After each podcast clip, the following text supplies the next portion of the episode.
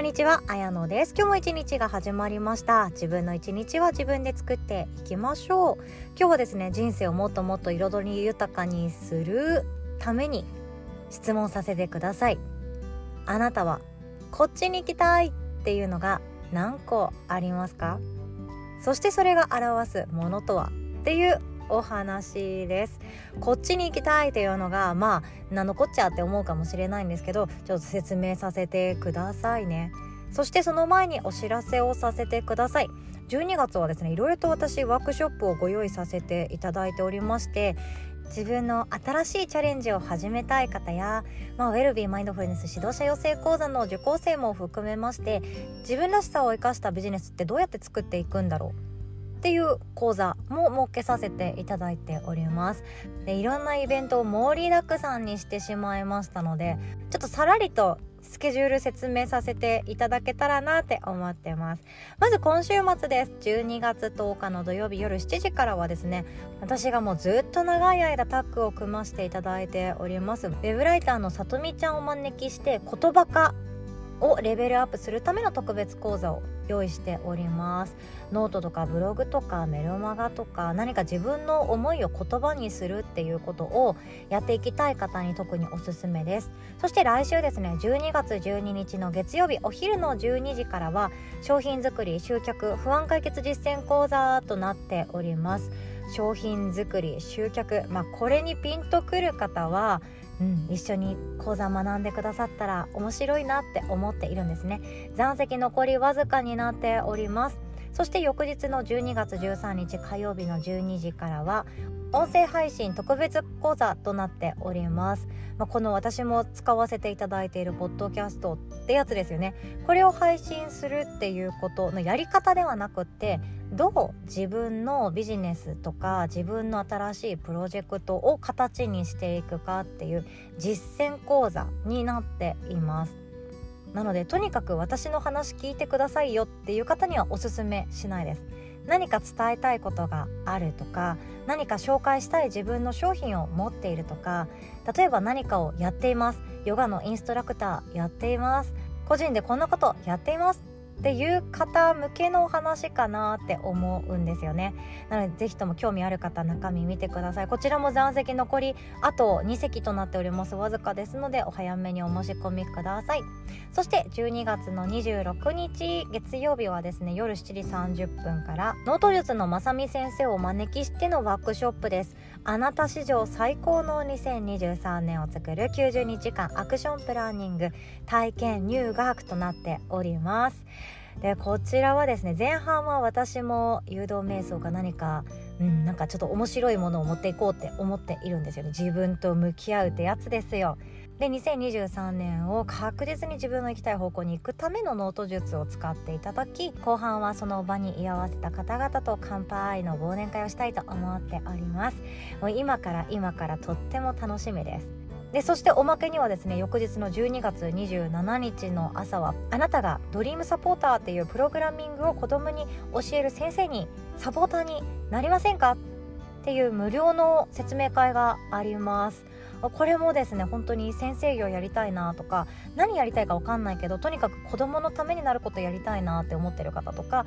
誰かに役に立ちたいなって思ってる方に特におすすめです。でなんでこんな風に12月に盛りだくさんにしたかっていうと種まきしてほしいんです今年中に。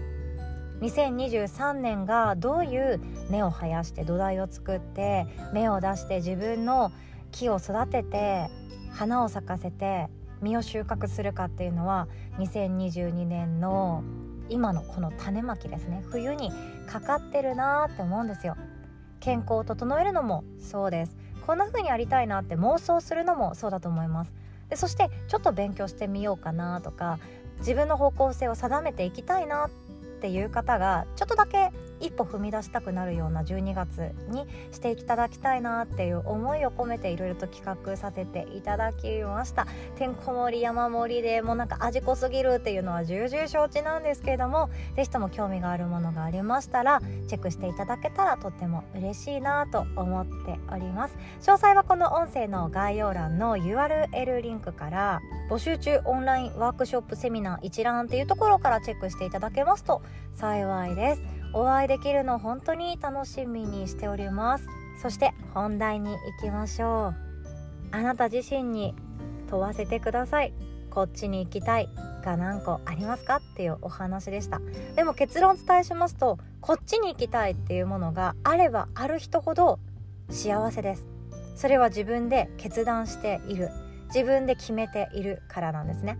でまずこのこっちに行きたいっていうのは何かっていうと自分の価値観マップです。私これが幸せなんだよねって言える方向を自分で知っているっていうことなんですね。でこれまでの私何かっていうと価値観がですね方向性なかったんですよ。誰かがいいっていうものが良さそうだなとか誰かが思うこれが幸せでしょ？だからあなたもこうなりなさいっていうものが幸せなんだろうなそれがね。っていうことに長く縛られてきたなって思っています。でこの時ってすごく苦しいんですよ。で本当は自分の価値観ってこれが幸せじゃないかもしれないのにこれが幸せなんでしょ？だって周りの人がこうやって言ってるもんね。いやこれが幸せなの分かってるよ。だって私も周りに置いてかれたくないもんね。みたいな一心でそっちに行きたくないのに、まあ、いやいや歩いてるような感じ。その時って全然幸せを実感する余裕がないんですよね。でもちろんその窒息ですよ。ヨガの話にもなっていきますけど窒息するっていうのは全てに通じてきます。私は、まあ、どんな場所でも今十分幸せじゃんっていうことを声を大にして自分に対して言ってあげることができさえすれば今私は幸せだっていう実感どんどんどんどん満たされていきます。それはもうめっちゃ分かってます。理解してます。頭でも理解してます。心でも納得してます。ただし人生をトータルしてみた時にその終わりから考えるですよね。自分が死ぬ時に後悔するんじゃないか。って思うような今日生きていないかどうか。もうちょっと手前ですね。自分が例えば、えっと、90歳。90歳もうちょっと手前か。80歳70歳のもうシルバー世代だよねみたいな。後世に何を残していこうかなっていうもう筋力とかも落ちてきて自分のその移動範囲とかも自分の知っているところでしか活動できなくなりそうなくらい体力にも自信が持てなくなってくるような年齢の時に何を後悔するかっていうことなんですよね。私たち人生これからまだまだ長いんですよきっと。いやわかんない。わかんないけど大体の場合は長そうな気がするじゃないですか。でそして逆もしかりですよね。明日終わるかもしれない。それでもどっちにしても今日それでいいのかなっていう不安が残りながら生きていくのは私の中でとってももったいないって思っていますだからこそ聞きますあなたが歩んでいる今今が続くその未来っていうのはそっちに行きたいものですかっていうことなんですよね。こっちに行きたいっていうのはめちゃくちゃ抽象的なんですけどそれはもう自分の大事にしているものに置き換えて考えてほしいなって思うんですよ。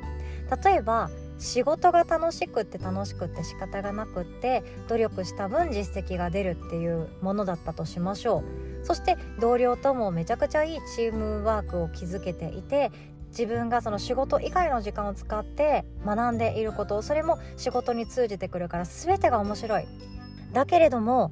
例えば結婚していません。子供産んでいません。